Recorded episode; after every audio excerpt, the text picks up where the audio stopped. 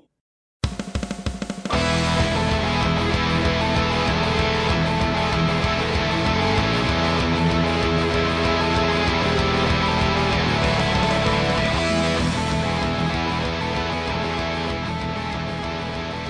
ライトはい、ということで、第177回目の配信となります。お届けをいたしますのはクリアと、はい、小松です。どうぞよろしくお願いいたしはます。い、よろしくお願いします。はい、ということで、もう2月入りましたね。お、そうですね、気がさりましたね。ねえ、2月といえば、私誕生日でございましたんで、おめでとうございます。音がね、いやいや何をおっしゃいますやら、KRY48 ですよ。も う今年1年使えますね、これね。ね今年1年使えますよね秋元グループですよ私 どもてな感じでございますがそんなあの誕生日が冒頭にあるあの2月なんですけど実はあの2月の2日かなデジタルハリウッドの福岡校のあの20周年の同窓 会がありましてああ、フェイスブック出てましたね。はーいゲストっぽい感じで呼ばれましたのでまあ僕あの福岡校のウェブデザイナーコースの1期生ですから大先輩。 ね、卒業生でももちろんあるわけなんですけど、卒業生でもあり、先生でもあり、しかもあのデジタルハリウッドに交友会がございまして、あの交友会の理事もやっておりますので、冒頭の挨拶をさせていただいたということで。で、結局ですね、80名弱ぐらいの方が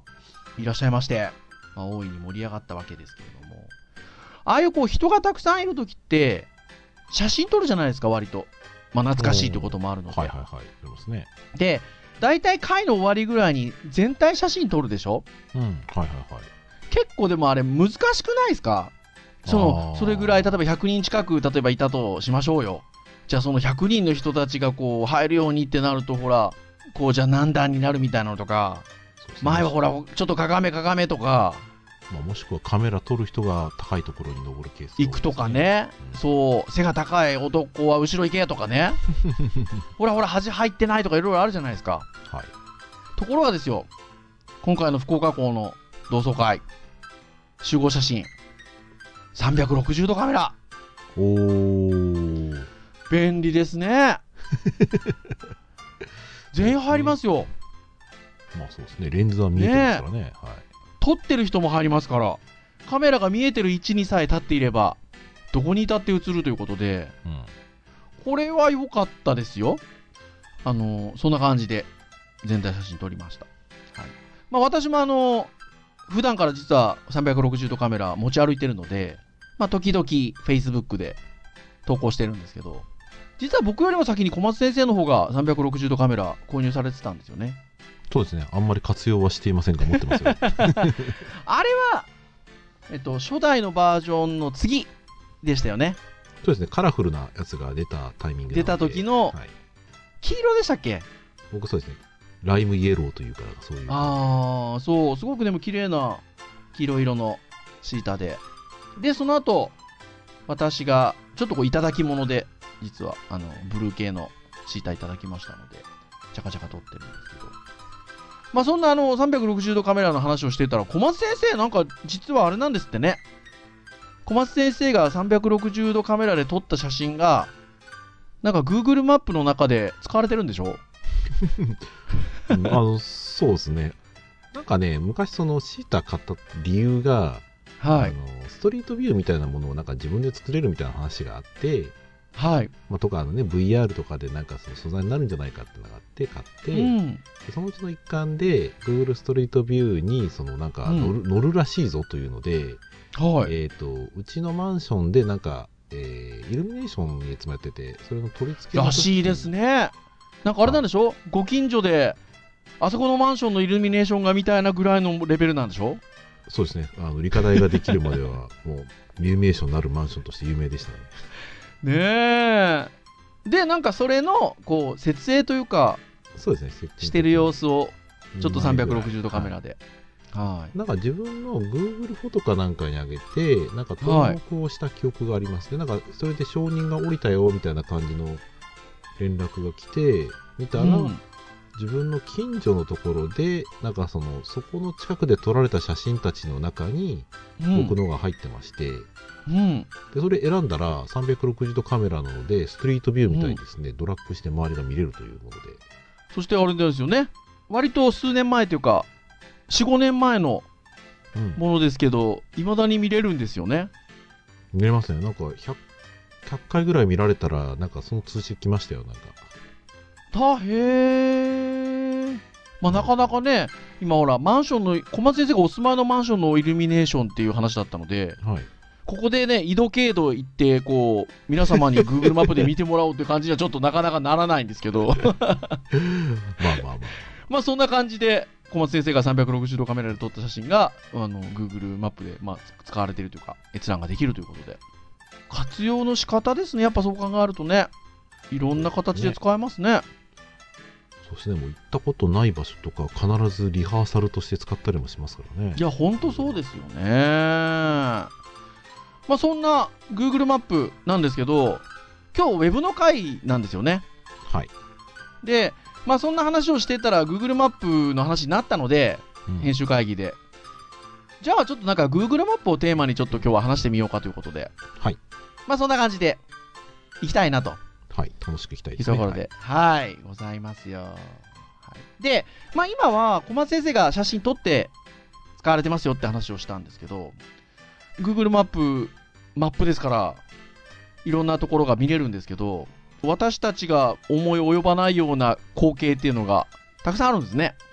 割にあのなんかハプニングで人がこんな感じで写っちゃったとかはいうんそういったのはあのネット上にもたくさん記事が上がってるんですけど結構なくなっちゃってますねああまあそうですねこう更新されちゃってますからねっていうのがありますよね。ただもう一方で、あの、なんていうんですかね、ちょっと不思議な風景っていうんですか、なんか人が映り込んだっていうよりは、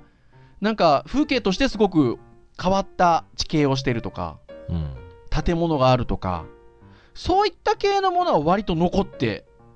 ますね。うーんまあ、じ地面だったりするから、まあ、なんか変わりようがないってこともあるのかもしれないです けど。で、そんななんか風景をまとめた、あのーネイバーまとめのページがありまして、はいちょっとあの、記事的には前の記事なんですけど、7割方ぐらい見れたので、ちょっとご紹介したいなと思うんですけど、ネイバーまとめ、座標、Google マップを旅して見れる奇妙な景色ということで、2012年ぐらいにまとめられてるものなんですが、ほほほ今申し上げた通り、7割方ぐらいは見れるんですよね、いまだに。うーんまあ、座標って頭についてる通り、もう座標が載ってますので、あの実際にあの Google マップで見れるんですけど、ちょっとね、いくつかうん軽く見ていきたいなと思うんですけど、はいアフリカにあるらしいんですけど、はいクレオパトラの唇っていうのがあって、ああはいはいはいこれね、あのー Google マップアクセスをすると、はい本当に唇みたいなんですよ。これが。ああ本当だすごくないですかで、これ多分でも、本当にあのただの地形なんですよ、おそらく。そうですね色合いがそういう風なものがついてる感じなんでしょうね、そうですよね。だからなんか人工的に何か作られたとかそういったものではおそらくなくて、たまたま単純にこういこううね、うんはい。木の生え方と、ちょっと谷っぽいっていうんですか、なんでしょうね。地面の割れ目と言いましょうか。唇っぽく見えると。またなんかこのネーミングの付け方がいいじゃないですか。クレオパトラの唇っていうね。ね、ただの、ね、唇に似た地形じゃねえかと思ったところはね いや、本当です引よ。き引き引きが出ますからねこうなるとねえでもなんか本当にあのちょっと逆にこう高いところにマップを持っていって少し引きの絵で見見ると本当唇っぽい感じでどうなんでしょうねこれ最初に見つけた人は単純にこう Google マップをシュッシュッシュッシュッってやってて見つけたんじゃないですかねまあまあまあそうなんですよね世界をこう地形を旅する感じで面白い地形があったっていう風になってるんでしょうねきっとねなってるんでしょうねはーいすごくあの面白いなと思いました小松先生なんかありますここでああ僕虫の形をした古墳とかがナスカの地上絵とかねそういうのがすごくそうそうそうこう見た時こう感激しましたねそう、いインディアンの古墳みたいなんですけど、残念ながらね、ちょっともう消えかかっちゃってるんですよね。そうですね、今のマップを開くと。うん、かろうちょっとねじてちょっと、うん薄れちゃってるんですよ。そうですねそうそうそうそうでもねうっすらと分かりますねやっぱり古墳なので古墳自体がなくなっているってわけではないので多分もともとそのまとめのページに貼られてる写真はちょっと草が生えてなかったのかな多分古墳の形がはっきり多分地面で分かってたんじゃないかなと思うんですけどうん今は割とこう全体的に草が生えてる感じで若干分かりづらくはなってると思うんですけどうんでもねよく見るとちゃんと虫の形が残ってますねねすごいですよねこれだって上から見てこの形を作り上げるっていう発想がまずあってそうね古墳だからだってあえて虫の形にしてるはずですもんねそうですねアメンボのね形にしてるはずなのでなんでしょうねインディアンの人たちにとってなんかアメンボっていうのがあるんでしょうね多分ねまあまあまあなんかあるんでしょうねねえ見合いがねいやこれも確かにすごく印象的ですねそして面白どころで言うと僕気になったのはモンゴルのウランバートルにチンギス・ハーンの絵が地面に描かれてるとこがあると開くと思いっきり描かれてるんですよまあなんかねモモンゴルはこういったそのなんかなんかしこれ自然なんですかね土なんですかねわかんないですけどなんですかであもん石っぽくないですか、ううんんまあでもなんか変化、変化しにくいものを使ってるんでしょうねうーんこれもねどうやってデッサンとか撮ってんだろうなとか思いますけどほねんとそうですよねいやーほんと不思議ですよね別の時代に作ったなって感じですけどねいやー、そうです、そうです。で、ね、このチンギス・ハーンの絵自体がいつぐらいの時代に描かれたのかっていうのね、わかんないですけどね。まあ、ナスカの地上絵よりは新しいんでしょうけどね。まあそうでしょうね時代的にもそうでしょうねそれ ねえ。とかあるのかなっていうふうに思いますが、いや、本当にこういう巨大な絵、絵みたいなものはね、特に難しいかなと思いますよね。割と文字もあるあるんですけどね。ああそうですね うん。コカ・コーラの文字がチリの丘の上にあったりとかね。でも文字はなんとなくね、うまく計算すれば、いけなくもなさそうな気はするんですけど、そうですねこの時代だったらメジャーとか測っていろいろできたらいいけそうな感じしますからねねですけど、絵はちょっとやっぱね、うんな難しんいことろなですくよね、難しい感じがしますよね。あとは何かありますか、小松先生。あとねここ また載ったやつあるんですけどやっぱ建造物とかで、はやっい。ぱりその普段見れない、ね、上から見ることのないものがその地図にバーンと載ってるようなものってすごく僕いいなと思っていてはい。えっ、とここの写真の中だとなんだろうなまああのね SF みたいな映画みたいなやつとかああそうですしそう、あの、このまとめの2ページ目にね、サウジアラビアの SF 映画みたいな場所っていうのが載ってるんですけど、めっちゃかっこいいですよね。そうですねこう意図的にこういう形にしたりこういう道を作ったんだろうなっていうのはなんか「スター・ウォーズ」っぽいですもんね。そう僕ね単純にねあのエッフェル塔とか見た時はすごく感激あしていやしますよね。凱旋門とかうね、んあのなんだろうな上から見てちゃんと影もちゃんとねその衛星写真に写ってるのが、はいすごくあ実際そこにあるんだ、ね、上からそれ僕見てるんだっていうのはすごくこううんなんか、ない衝撃でしたね最初初めて見た時は。いやほんとそうですよね。うんなんかだからこうやってこういうちょっと不思議な場所だったりとか建物だったりとか地形だったりとかもそうですし逆にその僕たちがすごくそのなんていうんですか見慣れてるけれどもおいそれと行ける場所じゃないみたいなところを見れるのはね本当にあのこの Google マップのいいところですよね。まあね VR と合わせたらもうどこでもドアですよこんなのは、ね。いや、本当にそうですよ。で、多分ね、私たちの子供今、小学生ですけど、地図はこうやって見るっていうのが当たり前だと思ってますよね、おそらく ね。あーまあそうかもしれないですね、 変な話ねうん車に1台に1冊、マップルとか載せて、見てたような時代はもう多分、はるか昔って感じですよね、今の若い皆さんからとったらね。えだって本当に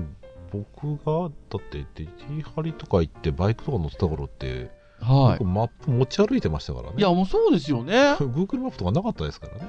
あの僕らの感覚 からすると、そんな昔の話じゃないですよね。だってスマホ触る前は持ってましたからね普通にそうですよガラケーの時代は持ってましたよ普通に本当そうですそうですねえまあこれがまあ車とかで言うとカーナビみたいなものが出てきてで今やもうあっという間にスマホがもう役割も担ってくるような感じになってきてて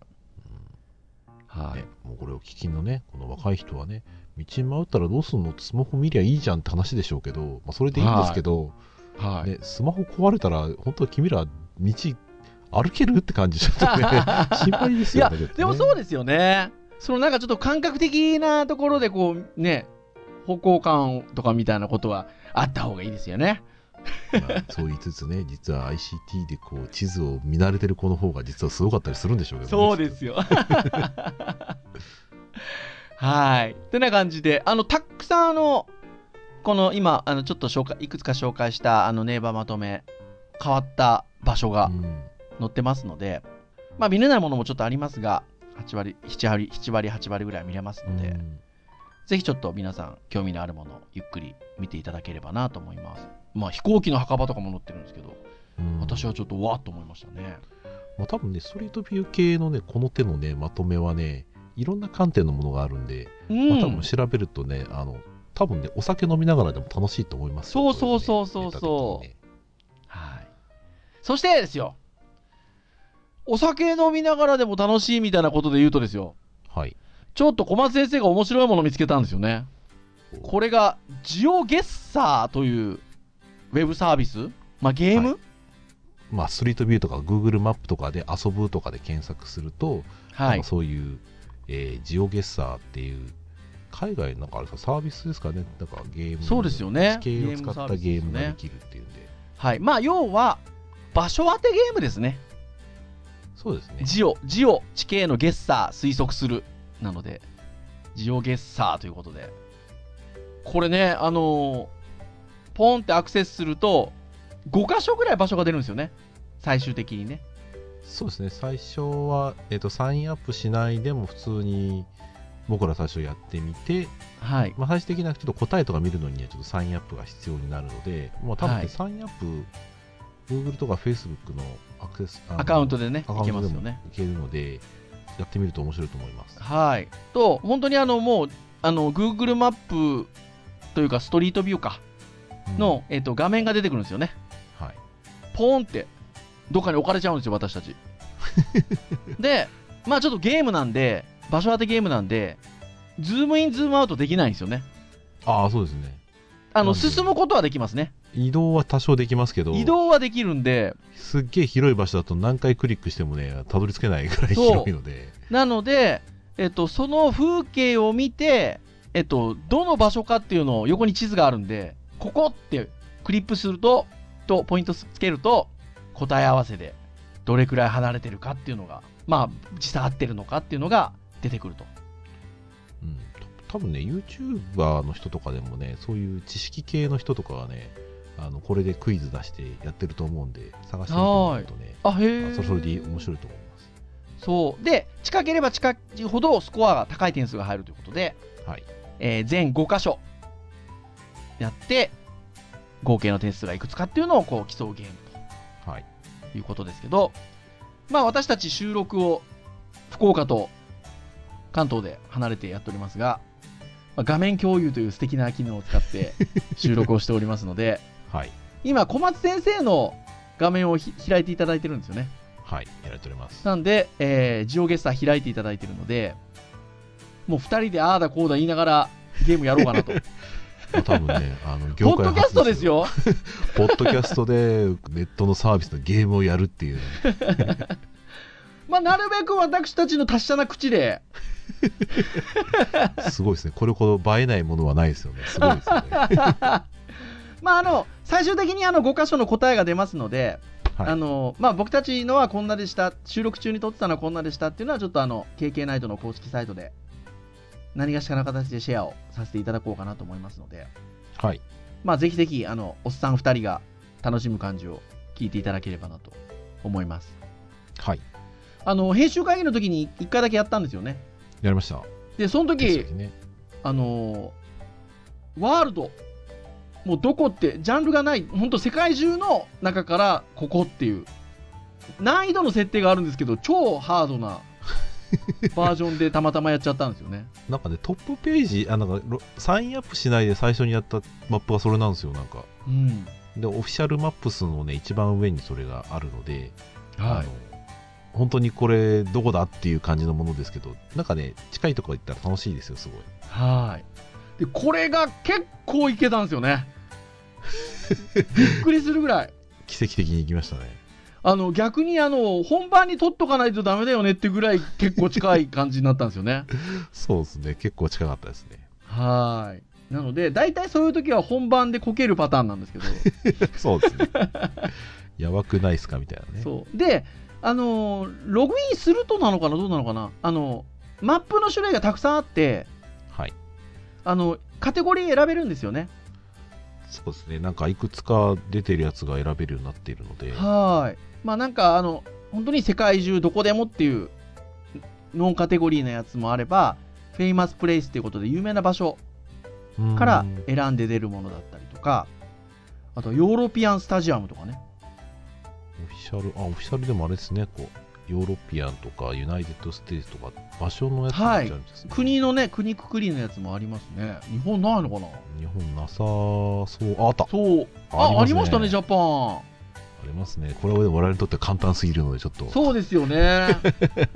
ということで私どもは今回は世界ではなくまあ、世界は世界ですよ。世界の中の、まあ、フェイマスプレイス少し有名な場所みたいなところでねオールオーバーザワールドということで。はいこれは誰か個人の方が作ってらっしゃる方のなんマですッかプみね。たいですよねクリエイターの方の名前が載ってますよねクリエイティッドバイほにゃららと多分、ポピュラーマップスの上位にあるの、多分、世界でたたくさんやられてるやつだと思う。そうですよねじゃあこれいきましょうはい。多分これ、ランダムで出ると思うんですよね。そうなんです。だから必ずしも同じカテゴリーのものを選んで皆さんがやったとて、私たちと同じ場所になるかどうかはわからないと、はい。そうですね。はい、いう感じでございます。おおイージーですね。イージーですよ。平均スコア1万7074、とりあえず覚えていきましょう。はい。じゃあ、スタート。プレイ。プレイ。はい。出ましたよ。観光地っぽい感じですけど、お高い。これなんか地中海っぽくないですかなんか。いや、これでもなんか、ブラジルじゃないですか。ジーコ、ジーコって書いた T シャツ着てた人がいました よ。今。一応文字を見ると、あー、英語もあるけど、英語じゃない文字も入ってますね。そう本当にポーンってストリートビューのある場所でに置かれちゃうので人の服装とかねそうですね。あとはなんか食べ物こうと看板とかがあると文字とかねあとはなんでしょうね木々が生えてる時のそのなんかほら針葉樹林っぽいとかほらあー、これ間違いないですね。これブラジルでしょブラジルですね。あの手広げてる像がある時点でもう間違いないですね。そこでしたねやっぱりほらフェイマスプレイスですよフェイマスプレイスめっちゃ有名ですね。これ多分ね、サンパウロですよ、きっと。これサンパウロですかじゃないですかね。多分もう本当この辺だと思いますよ。サンパウロの中のどの辺っていうのがありますよ、小松先生。これえ点数高いのを狙っていくとすれば、マジっすか。多分ね、ここ、あの、こういう像があるとこだから、なあんちゃら公園って、でも、これ海沿いじゃないですか。そうですね。なんか、あの、海が見えますね。そうですよね。あこの辺っぽいっすあね。なんか、 この辺っぽくないですかって、ポッドキャスト聞いてる人、全くこの辺ってどの辺やねんってことだと思うんですけど、サンパウロの、ちょっとなんかあの、湖っぽいとこがあるんですよ。その辺になんかちょっと公園的なものがあるので、その辺じゃなかろうかと。そうっすね。多分、この辺じゃないかな。ここの辺にじゃあピン打ちましょうか。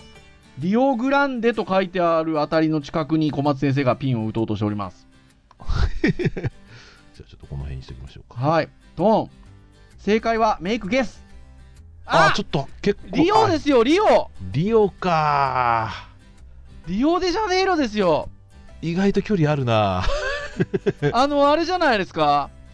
すごいブラジルとか詳しい人は、この二人バカだなぁと聞いて そうですよね。あの、手の広げたぞ、広げたぞ、ほら、サンパウロって言ってる時点で、この2人分かってね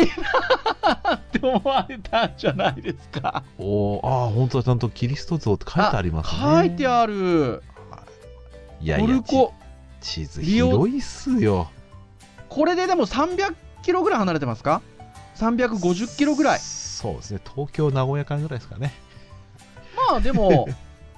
4000点入りました4000ポイントまあまあ、平均は超えてますね。はい平均を超えてきましたよはい。じゃあ次行きましょうかおこれどこですかこれあなんかダダム、ムダムダムっぽいっすよダムダムダムダムっぽいけどダムじゃないですかダムどこっすかダわかんないですねいやいやいこやれいやいや。これダムははい有名な場所っていうことでしょ、まあ一応フェーマスですからね。ああなんか書いてありますよ建物に文字が建物に書いてあったんだけど、建物どうやって行くんだ、これ。普通にでもこれダムですねあ車が右側通行ですねああ、じゃあ、まあ、イギリスとかではないですね。ないですねまあ風景的に日本でもなさそうですけどあっち行けないさそうですねこれね、今回ね、 は Google カーが走ってるところがもう、 ピンポイントで移動、移動してもね、なかなかね、見たいところにたどり着けないんですよ。多分ダムの上だからそのダムの上が道路になってるからそこの移動しかできないんじゃなかないんですかこれあ、可能性ありますね。ねちょっと横道に入ったりっていうのができない感じになってんじゃないこれはヒント少ないっすよ。このでもダムのちょっとレンガっぽいなんかでも、なんて言うんでしょう通路の感じとかグランドキャニオンとかかなグランドキャニオンっぽくないですかあーなアんかメリカですかあー、わかんないっすね。あーでもなんかその辺な気もしなくはないですねグランドキャニオンってどの辺ですかもう、そのうち我々のこう、あの弱いところが出ちゃいますね。そうです よねでもあのあれですよラスベガス僕グランドキャニオンあグランドキャニオンかあそうですよグランドキャニオン僕だからあれですよ新婚 旅行あのラスベガスから行きましたからじゃあ、その辺ですそよ、ね。の。辺ですよ。今、小松先生、ラスベガスあたりちょっと触ってますので。デスバレー国立公園のあたりじゃないですか。この辺ですかこうん、じゃないかな。の辺打っときますか。この辺に、な んでもか、ダダムっぽいダ感ム、じのダムっぽいのがある川は流れてますかこの辺ってことですかあいいんちゃいますかじゃあ私この辺打っちゃいましょう一も応うわかんないかね、そのラスベガスからね、グランドキャニオンに行く小型飛行機に乗った時にね、ダムっぽい上通りましたよ。らちょっと水のところ他にもあるんです若干ちょっと近いところにあるんですけどここにします、そこにしましょうか。はいこれは、えっと、サールズバレーという、ちょっ と、谷どこだのろう横にあるまあまあ湖っぽい多横分多分違いますよ打ちましたとりあえずとりあえず打ちましょうはいはい、それドン。めっちゃ離れてますよ。あでもね239キロだからあ、本当だ、さっきより近い。あラスベガスラスベガスのそうやっぱそう近くだ。そうネバダ州ですねあフーバーダム。あ、だから多分あれですよね。さっき言った、おそらくだから、僕、ラスベガスからグランドキャニオンに行く飛行機に乗った時に、はいなんかダムっぽいの見えたって言ったから、それだ多分これが見えたんですよ、おそら くね。あで、グランドキャニオンって書いてあった、ごめんなさい、小松先生。まさに、その 横、その横、あグラ本ン当ドだキャニオン、右ですよ、右側右あ本当だの途中ですよ。じゃあじゃあじゃあだいぶだいぶ読みはまあまあ読みは当たってましたね。いやでもな200キロかまあまあちょっとまだまだ平均平均超えてますよ。超えてますねはいはい。じゃあ次行きましょうか。次チャレンジなこんれかはなんかの水辺ですよ。なんか建物がねやっぱヨーロッパっぽい感じすんだよなこれはヨーロッパっぽい気がします、私も。わかんねえなでもセーヌ川にしちゃちょっとなちょっと水汚いですよ。雨雨の後かもしれないですねなんですかね。でもなんか英語圏ではなさそうですねそうですね。これでもあれですねやっぱこう今ちょっとポッドキャスト伝わりにくいと思いますけどストリートビューいろいろ見ながら、うんなんかそのちその地域に関するヒントがないか情報はないかってなんかワイワイ言いながら探すのこれは楽しいですね。楽しいですよ。ぜひ皆さん、あの、やってみてください、これ。あねの、は外れても勉強になりますよ、これ。そう、勉強になるので、面白いですよ、このゲーム。じゃあ、なんかそうちょっもとねで、僕ちょっと気になってるのは、ちょっとね、空とかがね、割とどんより気味なう、うので、ん、曇ってる、曇ってる。ちょっとね、北を少しね、考えたいんですようね。んちょっとねスイスとチューリッヒの間ぐらいにちょっとこしときましょうか。北欧って感じでもないですもんね。う、うんそこまでいかなそうですもん。確ねか。になリヒテンシュタインとか、この辺近くないかで、だからこの辺わかんないですね。わかんないです正ね。直違いがじはゃあちょっとこの辺に。い。ちょっとチスューリイッヒスあたりのに、ちょっと スイスの、その辺に言ってみましょうか。はい、じゃあ、ちょっと観光地っぽいとこないじゃあ、チューリッヒあたりで行きます。あ、あ今回は離れてる。でも、フィレンチェだ。えー、フィレンチェなんですか今の風景。イタリアですね。はあ、イタリアか。 450キロ離れてますね。我々さっきワールドワイドよりも全然 下手ですね。本当ですね。ハード、今回はイージーなのに。あの、そこどをんだけ僕たちが、あの、有名な場所知らないかっていう。はい。じゃあ次行きましょうか。はい、お時間もありますので。あと 2, 2箇所かなあとですね。はい。おこれアジアっぽくないですかアジア感すごいですね。アジア感満載ですよ。これアンコールワットとかじゃないですかあー、そうですね。カンボジアですかね、そうすると。それっぽくないですかこれそうじゃないですかそれっぽいっすけど、それね。っぽいけ。ど、アンコールワットに行ったことがないの で確信が持てないアンコールワットはもっと分かりやすい建物だったと思うんだな。アンコールワットはもうちょっと分かりやすいかもしれないですね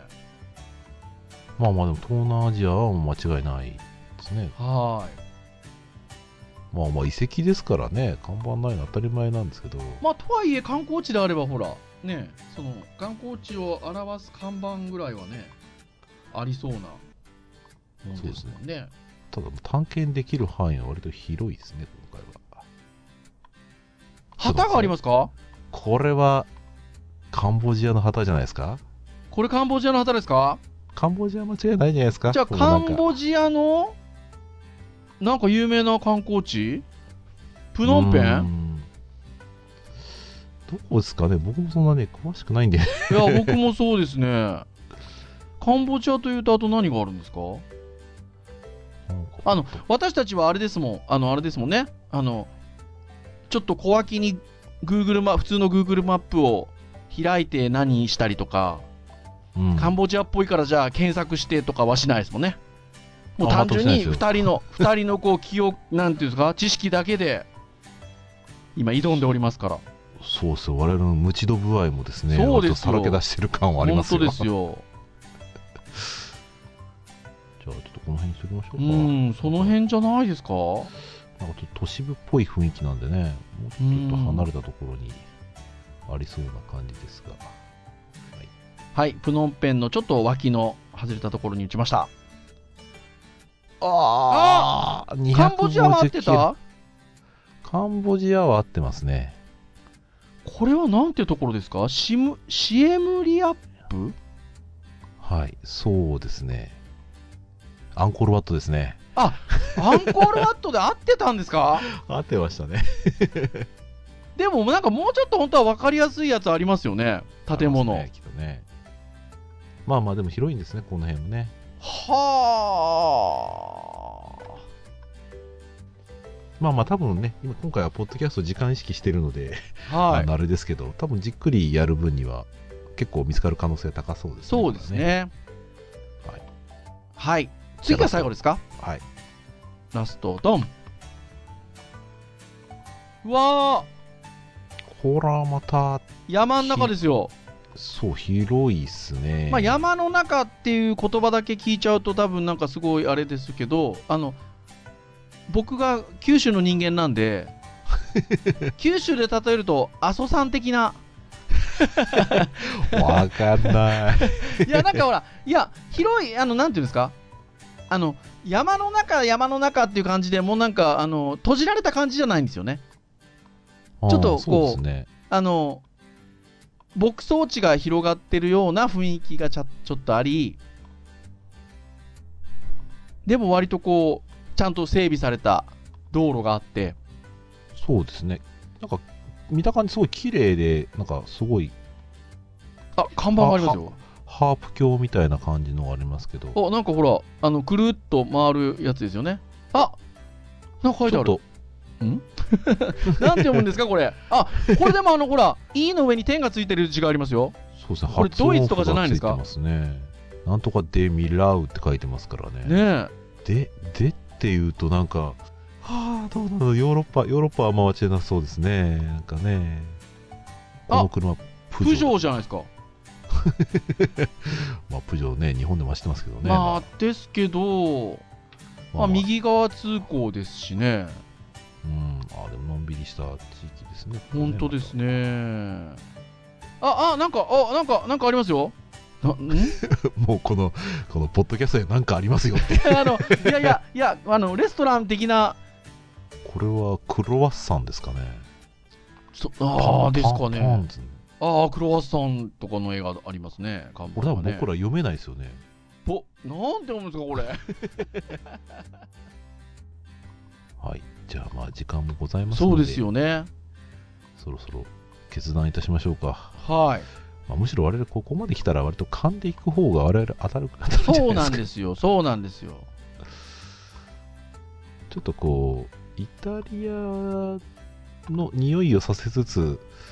こここのこの辺とか あー、そうね。ちょっとでもこの辺国立公園がありたくさんありますね。ね、なんかこう、地名がね、こうすぐパッと出てきたら、あーやっってたーいうさっきって感のじするんですよねミラン、あのミラミランなんて読むかわかんないですけど、ずっと出てきてるあの地名がね、デューとかね、デーとか、この辺とかありそうな気がするんですよね。ねえ、この辺行っときますか。この辺とかなんか臭くねえないですか、うん、 その辺こ、その辺はどこの辺なんだウェルドン自然公園。これフランス領ですか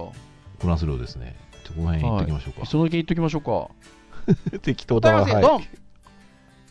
あー、260キロ離れてる。あミオって読むんだミオあー、じゃあもっと、もっとフランスの中心寄りでしたね。フランスで合ってたんですねモンペリエの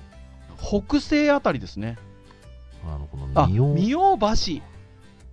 あの橋が有名なんだおそらくそうですね。